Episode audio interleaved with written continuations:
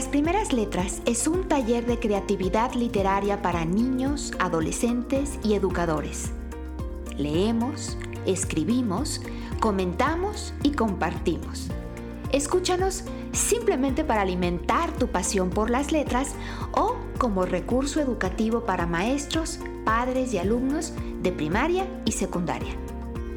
Esta es una producción de Colegio Valle de Filadelfia y mis alumnos y yo, Elisa Guerra, seremos tus anfitriones.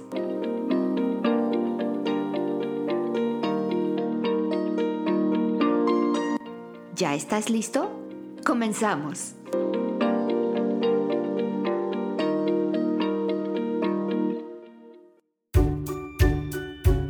Esta es nuestra segunda temporada. Bienvenidos. Caminando cierto hombre halló una espada en el suelo, y preguntándole quién la había perdido, la espada respondió Es verdad que a mí solo me perdió uno, pero yo he perdido a muchos. La espada y el caminante. Esopo. Hola, muy bienvenidos sean todos a nuestro podcast Las Primeras Letras. Soy Cito Esfinge y junto a mi maestra Elisa Guerra seré la conductora de este episodio 29. Hola, muy bienvenidos sean todos. Soy Elisa Guerra, me da muchísimo gusto saludarlos después de esta entrada de nuestra coproductora y conductora de este episodio 29 de las primeras letras, Cita Esfinge. Hola, mi nombre es Leonardo. Me da mucho gusto participar en este episodio. Sean todos bienvenidos. Hola, bienvenidos a un nuevo episodio. Soy Isabela. Hola, bienvenidos. Soy Nidia. Hola, yo soy Lucas. Bienvenidos al programa. Bueno, el podcast. Y hoy nos faltó Kairulium, que eh, parece ser que está de viaje, pero esperemos que se incorpore en el próximo episodio. Y pues hoy vamos a hablar de un tema que de hecho ya habíamos abordado en otro episodio, pero así muy por encimita. En otro episodio que fue precisamente el episodio 24, ya habíamos hablado de las fábulas, que es nuestro tema de hoy, pero hoy sí vamos a profundizar un poquito más en las fábulas. Ah, sí, yo escuché ese episodio que habla de las décimas y las fábulas. Ah, yo creo que muchos también ya lo hemos aprendido en la escuela. Bueno, de hecho, si te esfinge, lo que leíste al principio del programa es una fábula, ¿cierto? Sí, leí una fábula de Sopo, pero antes de hablar de Sopo o de otros fabulistas, quizás sería bueno recordar que es una fábula. ¿Alguien quisiera decirlo? Bueno, las fábulas son narraciones cortitas, en las que se cuenta una historia para dejar una enseñanza. Y siempre los personajes las fábulas son animales. Bueno, es verdad, Isabela, y esos animales, además de tener las características propias de su especie, manifiestan también pasiones muy humanas. Y es súper interesante, la verdad. Por ejemplo, un león puede ser fuerte, como lo son los leones en realidad, pero también podría ser tremendamente arrogante o presumido, como a veces son algunos humanos. Algo que da para analizar. Sí, sí, porque las fábulas tienen como objetivo dar una enseñanza a quienes las leemos o escuchamos a los humanos, y esa enseñanza se llama moraleja. Sí, yo leí que la moraleja a una enseñanza moral, de ahí su nombre, que se le da a entender a partir de lo que pasa en la fábula. Pero no queda interpretación del lector, sino que ya en el texto la muestran y puede ser muy breve o puede ser una estrofa. Yo diría que es una parte muy importante de una fábula. Y por cierto, la moraleja se ubica normalmente al final de la fábula. Si te esfinge, no recuerdo haber escuchado la moraleja de la fábula que leíste, ¿o sí? ¡Qué observador, Leo! No, no la dije. A ver si alguien se daba cuenta. Pero ahora se las repito, esta vez con todo y moraleja. Caminando cierto hombre halló una espada en el suelo, y preguntándole quién la había perdido, la espada respondió Es verdad que a mí solo me perdió uno, pero yo he perdido a muchos. Y la moraleja es El malo a muchos daña, pero perece al fin. Espada del caminante, Esopo. Ah, ahora hace más sentido. ¿Y siempre tienen que ser animales los personajes? Sí, siempre pueden ser animales, pero tienen que estar escritas en verso o en prosa. Se me hace que es al revés, Leo. Muy bien, muchas gracias. Sí, o sea, siempre tienen que ser animales, pero pueden ser, eh, pueden estar escritas en verso o en prosa, ¿no? En eso sí que hay flexibilidad. Nidia está levantando la mano. Sí, yo creo que las fábulas, además de enseñarte una lección, muchas veces son graciosas o trágicas. No, no hay un intermedio. Bueno, sí, yo creo que las fábulas son graciosas por el aspecto de que son animales, ¿no? Los que hablan y comentan, o, o simplemente porque hacen cosas sumamente a veces tontas que hacen los humanos. Entonces, por eso, o sea, no es real. Los animales no hablan y no tienen pasión humana. Entonces, bueno, que sepa así tal cual hablar, decir palabras que sepa no lo hacen. Bueno, eh, ya saben ustedes, eh, querida audiencia, que nosotros estamos grabando nuestro podcast cada quien en casa, entonces de repente tenemos estas cuestiones también de la conexión. Pero sí, lo que nos estaba diciendo Isabela es que es, es muy chistoso que los animales hablen porque los animales pues en realidad no hablan y no tienen pasiones humanas, dice Isabela que por lo menos no que ella sepa. Aquí a lo mejor podríamos debatir si ustedes creen que los animales sienten como los humanos o parecido a los humanos o no, pero ese no es tema de este programa. Jorge, estás levantando la mano. Exactamente. Y bueno, precisamente pasa esto porque todas las fábulas son una fantasía creer que los animales hablen o hagan cosas, por ejemplo, que hacen los humanos, es a lo que le llamamos fabuloso, a lo que es increíble, irreal o imaginario. Tres conceptos súper interesantes. La palabra, y aquí vamos a eh, introducirnos un poco en la etimología, viene precisamente de fábula. Algo fabuloso es algo muy bueno, tan bueno que al principio o durante todo el tiempo es imposible de creer. Como un perro que hable. Claro, e, e, es un buen ejemplo. O un caballo que baile o todo eso. O, o una cebra que haga un podcast. ¿Por qué no? Pues cuando estaba investigando para producir este episodio, leí muchas fábulas de Sopo porque precisamente tengo un libro de fábulas suyas. Supuestamente nació en la antigua Grecia alrededor de 600 años antes de Cristo. A ver, si te esfinge, ¿y por qué? ¿Por qué estás diciendo supuestamente? Acláranos un poquito a tus compañeros. ¿Por qué dices que Sopo supuestamente nació en la antigua Grecia alrededor de 600 años antes de Cristo? Lucas, estás levantando la mano. Yo tengo una teoría que este creo que no es por bueno, siento que es porque no estamos seguros que haya existido. Creo que algunos investigadores dicen que no hay suficiente evidencia para comprobarlo. Y entonces, ¿de dónde habrían salido tantas fábulas? Porque no se escribieron solas, en eso tenemos que estar de acuerdo. Sí, o sea, si, si Esopo no existió, si no si realmente no hubo un Esopo, entonces ¿quién escribió esas fábulas? Sí, no se escribieron solas y son un montón las fábulas que o escribió Esopo o se le atribuyen a Esopo. Eh, muchas de ellas muy, muy, muy famosas, a lo mejor ustedes conocen algunas. La liebre y la tortuga es una de las más famosas de esta carrera, ¿no? Entre, entre la liebre que es muy veloz y la tortuga que es muy lenta y quién acaba finalmente ganando esa carrera. La, la cigarra y la hormiga y la tortuga, sí, pero no les digas iría para que se pongan a leer la, liebre, la cigarra y la hormiga, hablando de, la hormiga muy trabajadora y la cigarra que se dedica todo el tiempo a la pachanga, como decimos aquí en México, a la fiesta, bueno, ¿qué es lo que pasa? El lobo y el cordero, la paloma y la hormiga, hay un montón de fábulas de eso. Entonces, lo que nos está diciendo Nidia es, si Esopo realmente no existió o si se duda de su existencia, ¿quién habría escrito esas fábulas? Bueno, eh, es un tema bastante interesante de analizar, de hecho. Cuando uno ingresa en este mundo de la literatura, va aprendiendo varios conceptos. Dentro de ellos están los escritos anónimos. ¿Qué quiere decir esto? Que una persona agarró y escribió algo, pero no quiere que los créditos de esa escritura se le atribuyan a él con su nombre y apellido. Quiere que queden en el anonimato. Pero esto puede pasar con un solo autor o con varios, con 10, con 100, con miles, incluso con millones. Pero puede que haya también una persona que de estos miles, cientos o millones haya recolectado todos estos textos y esa persona sea Esopo.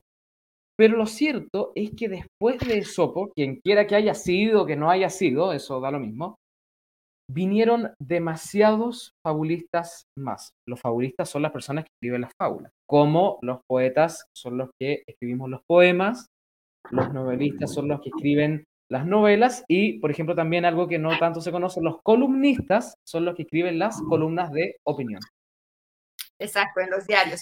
Bueno, sí, creo que el consenso más generalizado es que sí existió Esopo, eh, efectivamente en la antigua Grecia, pero su historia es una historia también muy, pues, no quisiera decir fantástica, pero fue esclavo y después dejó de ser esclavo, recuperó la libertad y, y, murió en un enfrentamiento con los delfos, o sea, los habitantes de, Delfo, creo que lo, lo, arrojaron por un precipicio de rocas. Entonces, es una historia como, como también muy, pues sí, muy, muy loca, pero que es posiblemente factible que haya, que haya existido, ¿no? La, otra alternativa sería que quizá alguien recopiló estas, estas obras y se las atribuyeron a un personaje llamado Esopo que pudo haber sido real o pudo haber sido ficticio. Y nos estaba diciendo Jorge que eh, Esopo no es el único fabulista, que hay muchos fabulistas. ¿Ustedes han escuchado hablar o han leído eh, algún otro fabulista? Pues yo conozco a uno que me gusta, que se llama Samaniego. Mm, es, también es famoso, se lo recomiendo. Gracias. Y como no, Samaniego, ¿alguien más? ¿Nidia? Otro fabulista famoso es La Fontaine. Déjenme leer una de sus fábulas. Se llama Los dos gallos. ¿Puedo, mis? ¿Es, ¿Es cortita? Sí. Ok, adelante. Toda la vida en la granja habían vivido dos gallos en total armonía. Nunca habían tenido un conflicto. Pero un día el granjero trajo al gallinero una hermosa gallina, petulante y altanera. Ambos gallos se enamoraron de inmediato de la hermosa dama. Esto los convirtió en rivales y enemigos se dedicaron a competir por el amor de la gallina. Tratando de resolver pronto este conflicto, tomaron la decisión de enfrentarse en un combate. El que venciera sería el merecedor del amor de la gallina. Por largo rato se enfrentaron hasta que el gallo más fuerte venció y se fue a un lado de la hermosa gallina. El otro se refundió en el corral a llorar por su pena. El gallo vencedor se subió al techo para alardear su, su triunfo.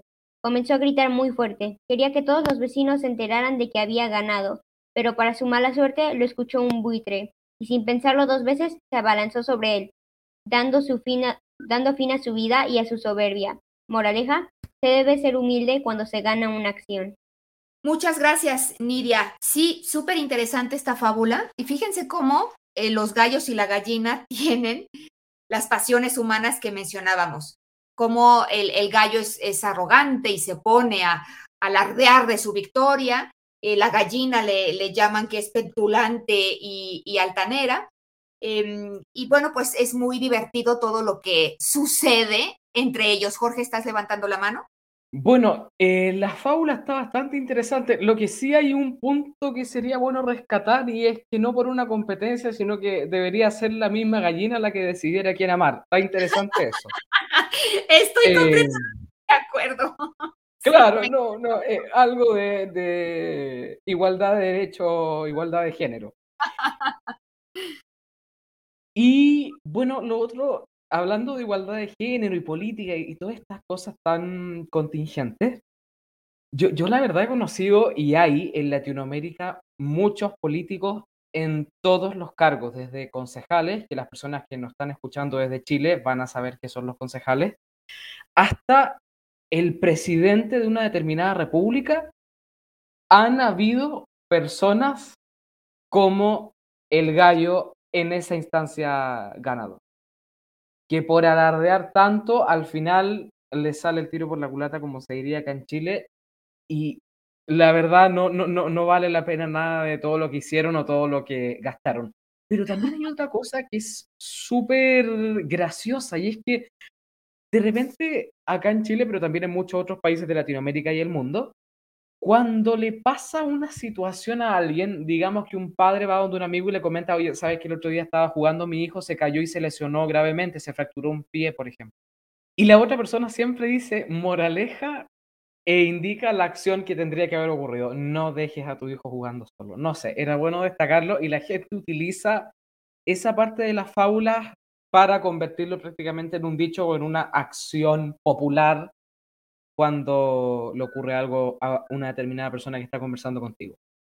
Muchas gracias, Jorge. Muy buenos comentarios. Nidia tiene la mano levantada. Me quedé con la duda. ¿Quiénes son los concejales?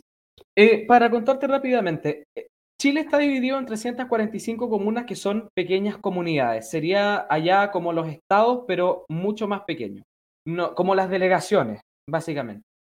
Y en los consejos municipales hay un alcalde, que lo deciden todos los habitantes de la comuna, y seis, ocho o diez concejales, dependiendo de la cantidad de habitantes que tenga la misma comuna.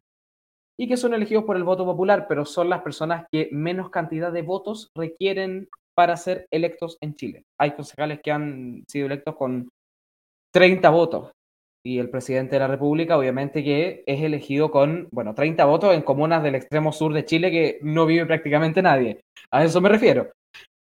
Pero, por ejemplo, el presidente de la República, el último que salió recién, nuestro presidente electo Gabriel Boric, eh, obtuvo 4.630.000 votos, si no me equivoco. Así que ahí se ve el contraste, la diferencia entre mayorías de gente, de políticos, de todos los partidos. No estamos discriminando a nadie. Muchas gracias. Jorge siempre nos da eh, unas, unas reseñas interesantes y datos muy interesantes sobre la vida política de su país. Bueno, pues, ¿qué creen? Además de nuestros fabulistas, de estos que hemos estado mencionando, de, de, de Sopo, de, de Samaniego, de La Fontaine, pues tenemos aquí en el podcast a dos fabulistas, sí señor, porque Leonardo y Cita Esfinge en esta ocasión nos van a compartir sus trabajos que son fábulas. Vamos a leer primero la fábula de Leonardo. Te escuchamos, Leonardo. Sí, mis, mi fábula se llama El oso y las abejas. Había una vez un oso que trabajaba en una empresa de abejas muy importante, dedicada a fabricar miel. El oso era el recepcionista y las abejas eran las únicas que podían acceder más altos niveles dentro de la empresa. Las abejas llevaban toda su vida fabricando miel y el oso había leído muchos libros acerca de grandes inventos y soñaba con hacer algo tan grande como él y las y relacionado con las con la miel por supuesto. Pues le encantaba su sabor y su olor. Las abejas se burlaban constantemente del oso. Decían que él no podía y tampoco tenía derecho a trabajar en algo exclusivo para abejas. Un día el oso llegó con su jefa a la abeja expresándole, sé que no soy una abeja, pero me darías una oportunidad para hacer algo más grande. Es algo para lo que me he preparado gran parte de mi vida y que en realidad es mi sueño. A lo cual la abeja le respondió, si te crees tan capaz de hacerlo, adelante, muéstramelo. El oso respondió muy entusiasmado. Por supuesto. Después de una larga noche de trabajo e ingenio, el oso logró crear una gran máquina con la que podía recolectar el néctar de las flores, más rápido que las abejas. Las abejas sorprendidas agradecieron al oso por su gran invento y reconocieron su ingenio para crear algo grandioso como el mismo oso. La jefa de las abejas le dijo, Querido oso, acabas de enseñarme una gran lección. No debemos asumir que por ser diferentes no somos capaces de lograr desarrollar otras habilidades y ser iguales o mejores que aquellos que nacieron con esas habilidades. De ahora en adelante ya no estarás en recepción. Serás mi ala derecha. Bravo. Aplauso. Qué bonito, qué bonito. ¿Quién quiere ser el primero en comentar? Bueno, eh, a mí me gustaría comentar la fábula de Leonardo. Primero, eh, quiero decirte que la leí varias veces. por si nuestros oyentes, que les agradecemos porque nos estén escuchando, no lo saben, antes de llegar al episodio, todos los integrantes leemos los textos que nos presentan nuestros compañeros. Ellos nos mandan con eh, un determinado plazo de anticipación. Y esto para llegar más preparados al podcast y también para preparar desde antes algunas bases de nuestro comentario. Leí tu fábula, Leonardo, eh, más o menos cuatro veces y la verdad me pareció muy buena, me pareció muy bien redactada. La verdad, la ortografía no hay ningún error, así que como fabulista, yo creo que tienes un futuro impresionante en todos los rincones del mundo, en todos los idiomas, en todas las circunstancias, básicamente. Lo que sí, eh, y después voy a pasar a otro tema, lo que sí, al final, creo que te confundiste un poquito y al principio de nuestro episodio dijimos que la moraleja, esta enseñanza moral que nos dan las fábulas, casi siempre va al final del texto. Y en esta ocasión, al final va una frase que dice, desde ahora ya no estarás más en la recepción, sino que serás mi ana derecha. Y si pensamos en una película, lo podemos ver como el fin de una épica película en la que todos son muy felices. Pero la verdad no es una moraleja. Quizás sea la que viene después de me enseñaste una gran lección. No sé, creo que eso podríamos corregirlo. Trata de mi comentario no entenderlo como una crítica o algo y yo te diga, no, sabes que lo hiciste mal por esto, porque la verdad me encantó, simplemente que como una nota al cierre para ver la posibilidad de modificarlo, nunca está mal, porque también ese es el propósito de nuestro podcast, que todos podamos presentar textos y todos podamos al final ser tanto mejores lectores, críticos y escritores. Y ya para finalizar, quería también felicitarte por el tema que nos planteaste, que era discriminar a otras personas por cómo nacieron o por sus capacidades. Mira, Chile es uno de los países con mayor inmigración dentro de América Latina y muchos chilenos lamentablemente tienen muchos estereotipos o prejuicios acerca de las personas que vienen de otros países, lo cual debemos condenarlo, refutarlo y tomar las acciones legales en contra de ello, por supuesto. Y de un tema tan contingente, de un tema que está ocurriendo tanto en Latinoamérica, quiero agradecerte porque hayas escrito esta fábula, porque si no me equivoco, dentro de toda la historia como lector de fábulas, que no es muy amplia, pero nunca había leído una sobre este tema. Así que eso. Muchas gracias, Jorge. Isabela, ¿quieres comentar? Bueno, primero eh, le quería decir a Luna Cool, que me gustó mucho. Y creo que es muy importante más porque las pueden ver audiencias, o sea, con personas de edades más pequeñas, niños, porque son fáciles de entender y aparte los ayuda a que los personajes sean animales. Entonces me gustó mucho el mensaje y la moraleja que quiso dejar, porque creo que ahorita vivimos ya, bueno, estamos viendo más que no hay que discriminar por cómo nacen las personas o por adversidades, o sea, bueno, algo que no, no te corresponde a ti elegir y creo que también depende también normalmente de estereotipos. Es como dejar al lado el discriminar a las personas o juzgarlas o hacerlas menos por cosas que realmente no, no importan, sino lo que importa es el trabajo. Entonces me gustó mucho el final de la moraleja cuando el oso dice que termina siendo solo a la derecha. Entonces creo que está muy cool y pues felicidades. Gracias Isabela. Lucas. Bueno, este, también por la parte de eso que dijo Jorge y Isabela, que, este, por ejemplo, yo, yo tengo un amigo que tenía dislexia, bueno, bueno, tiene dislexia, este, y llegó a competir varias veces en, en, en Spelling Bee y siempre perdía. Y un día, y, y de que todos se, todos se burlaban de él. Y pues un día ganó. Y, y como que lo, lo, lo empezaron a respetar más y siento que ese tema como personas lo tendríamos que, que cambiar, que no hasta que alguien nos demuestre que lo puede hacer, cambiemos nuestras ideas. Siempre hay que tener como la mentalidad bien abierta hacia todos. Y pues sí, estuvo muy, muy padre. Me, gusta, me gusta tu moraleja. Y pues mientras, o sea, en mi cabeza fueron pasando imágenes mientras lo ibas contando y, y como que se me olvidó que estaba aquí en el podcast y, y ya. Qué lindos comentarios de todos, chicos. Muchas gracias. Fíjense cómo a partir de un tema que es ser diferentes, no importa por qué ser diferentes, pero ser diferentes, tienen tantas vertientes. Jorge lo comparó con la diferencia de origen, ¿no? Los, los chilenos serían las abejas y el oso es el que viene de fuera de Chile, que no es abeja, que es, no es chileno, es, es a lo mejor, no sé, cualquier otra nacionalidad. Y, y Lucas... Pero lo clave es comprender que al final todos somos iguales. Y de ahí, perdón que te haya interrumpido, pero coincido mucho con Lucas. Y es que no importa por qué, y contigo también coincido, y es que hasta que una persona no nos demuestre por completo sus capacidades o su honestidad, entonces no tendríamos por qué eh, agarrar y, y- y ponerlo en prejuicio. Y al final hay que, darse la, hay que darse cuenta que quizá una persona que está escuchando este podcast alguna vez haya protagonizado un acto discriminatorio, es una persona que viene de otro país.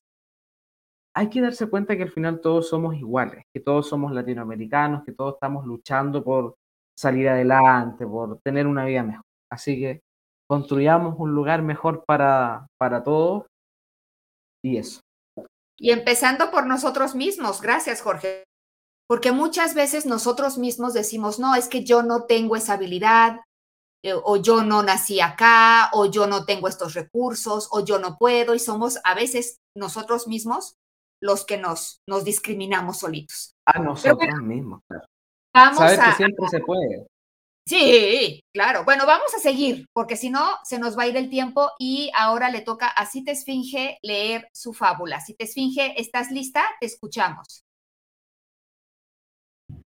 Sí, mis, pero les voy diciendo que no es la típica fábula.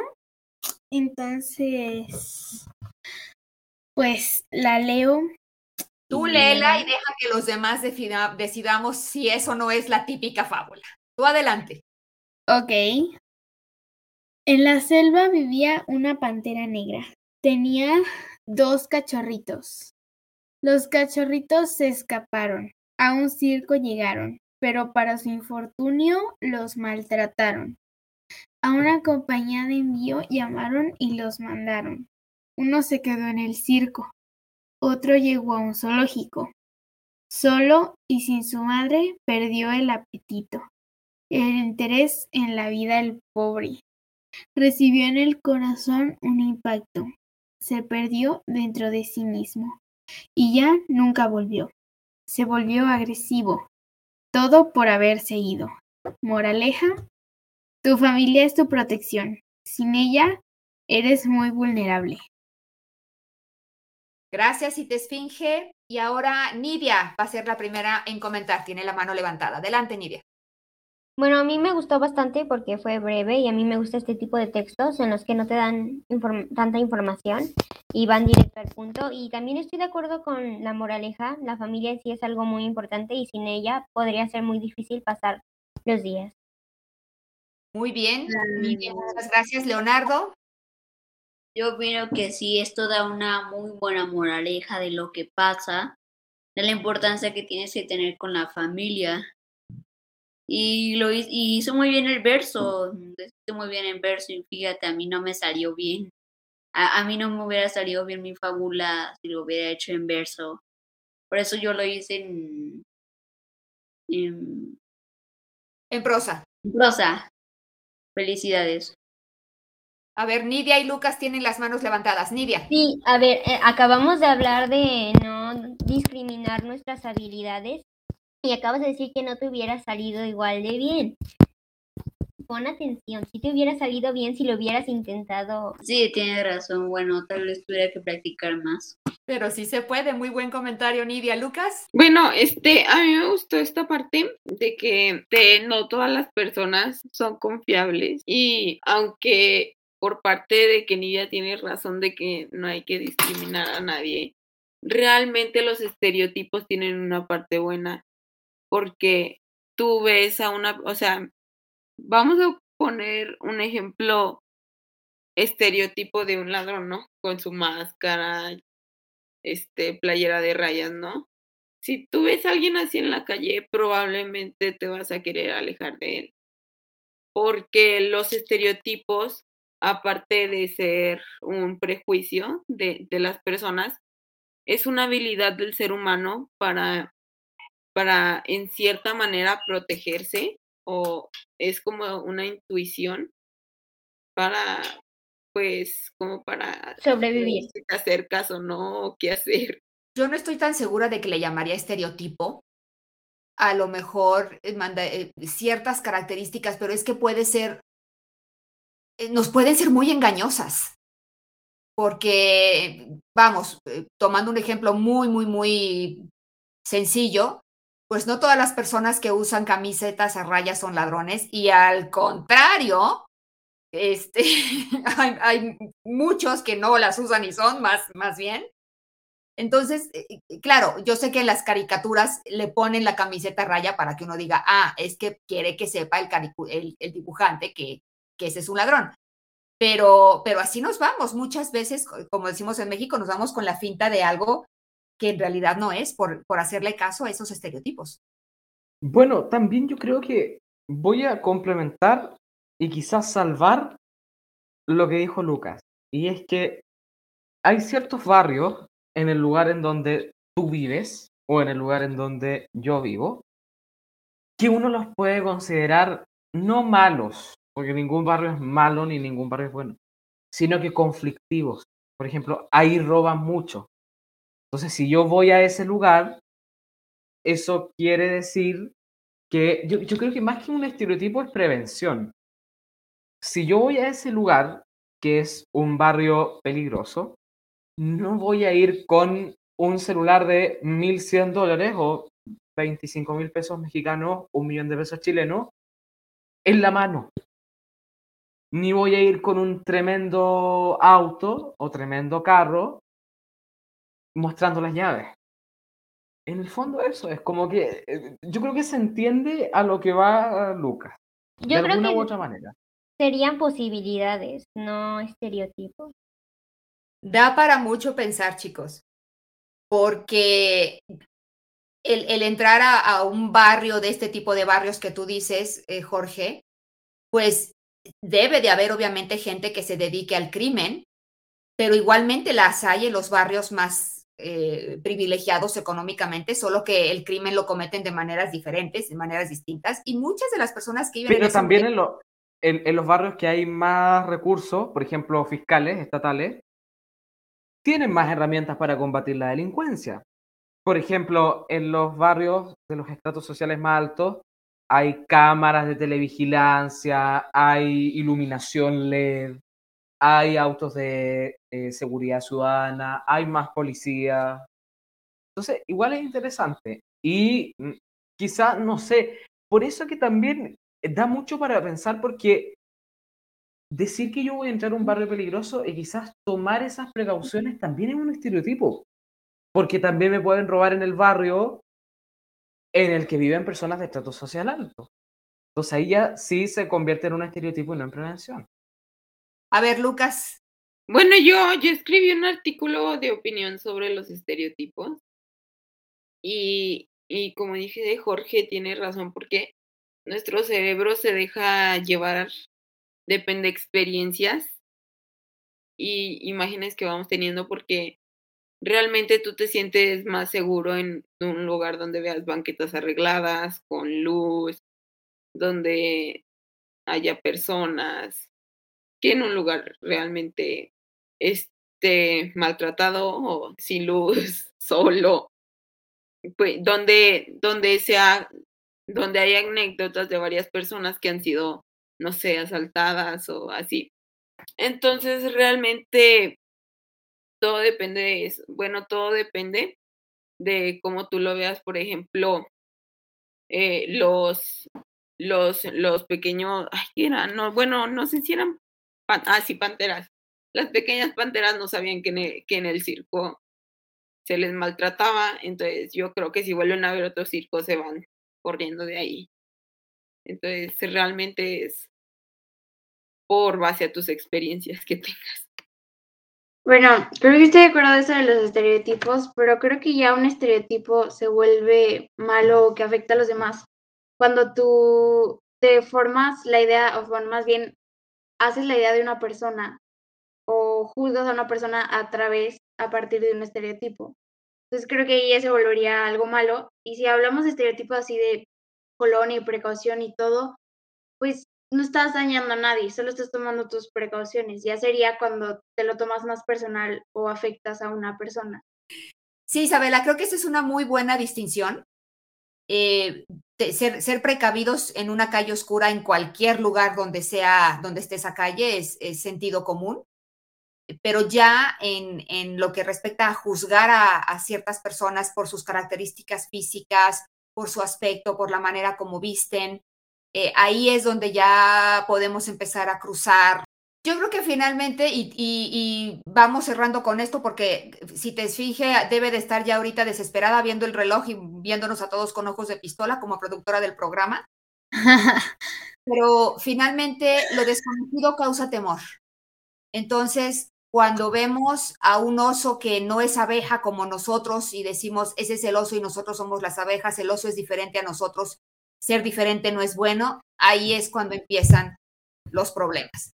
Y quizá una posible respuesta sería conocer, conocer, abrirnos a conocer cómo son los osos y que el oso se abra para conocer cómo son las abejas, por seguir usando las mismas analogías que usaba Leonardo en su fábula, ¿no? Abrirnos a conocer, a conocernos para que no tengamos tanto temor de lo que no conocemos al hacerlo ya más conocido.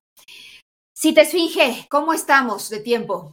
Ay, pues por fin, yo diría que ya por fin, porque nos desviamos muchísimo del tema. bueno, no muchísimo, pero sí bastante. Como una cosa lleva a la otra. Pero pues ya estamos llegando ahora sí que al final de este episodio. Y pues yo quiero darle las gracias a todos los que nos han escuchado. Fue muy especial para mí ser la coproductora y conductora. Y sobre todo me encantó haber podido compartir mi fábula. Gracias, Indesfinge. Hiciste un maravilloso trabajo como coproductora. Gracias a todos ustedes que nos escucharon. ¿Qué creen? Nuestro próximo episodio será en vivo.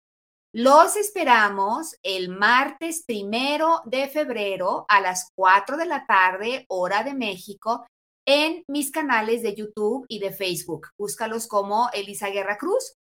Van a quedar ahí grabados los programas para que también puedas verlos a demanda, diferidos, si no puedes acompañarnos en el vivo. Pero ojalá que puedas acompañarnos en el vivo porque vamos a estar regalando libros de nuestra autora invitada. Nuestra autora invitada será Ana Luisa Anza, escritora mexicana, autora de una gran cantidad de títulos de libros infantiles, eh, y va a estar con nosotros para platicar sobre su trabajo. Así es que ojalá que no te lo pierdas. Y si siempre nos escuchas desde, desde el podcast, desde tu Spotify o iTunes o donde escuches tus podcasts favoritos, eh, también te invitamos a que te unas a esta transmisión en vivo porque podrás también interactuar con nosotros en video. Estaremos también en video, no solamente en audio.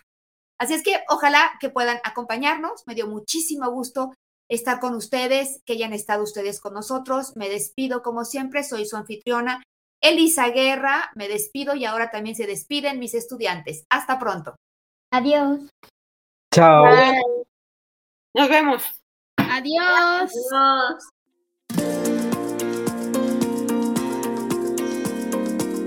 Gracias por haber escuchado este episodio de Las Primeras Letras. En nuestra página web, lasprimerasletras.org, encontrarás planes de clase para cada programa y enlaces a nuestros medios sociales.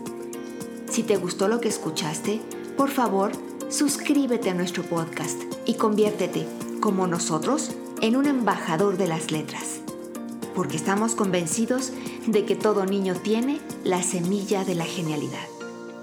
Hasta pronto, soy tu anfitriona, Elisa Guerra.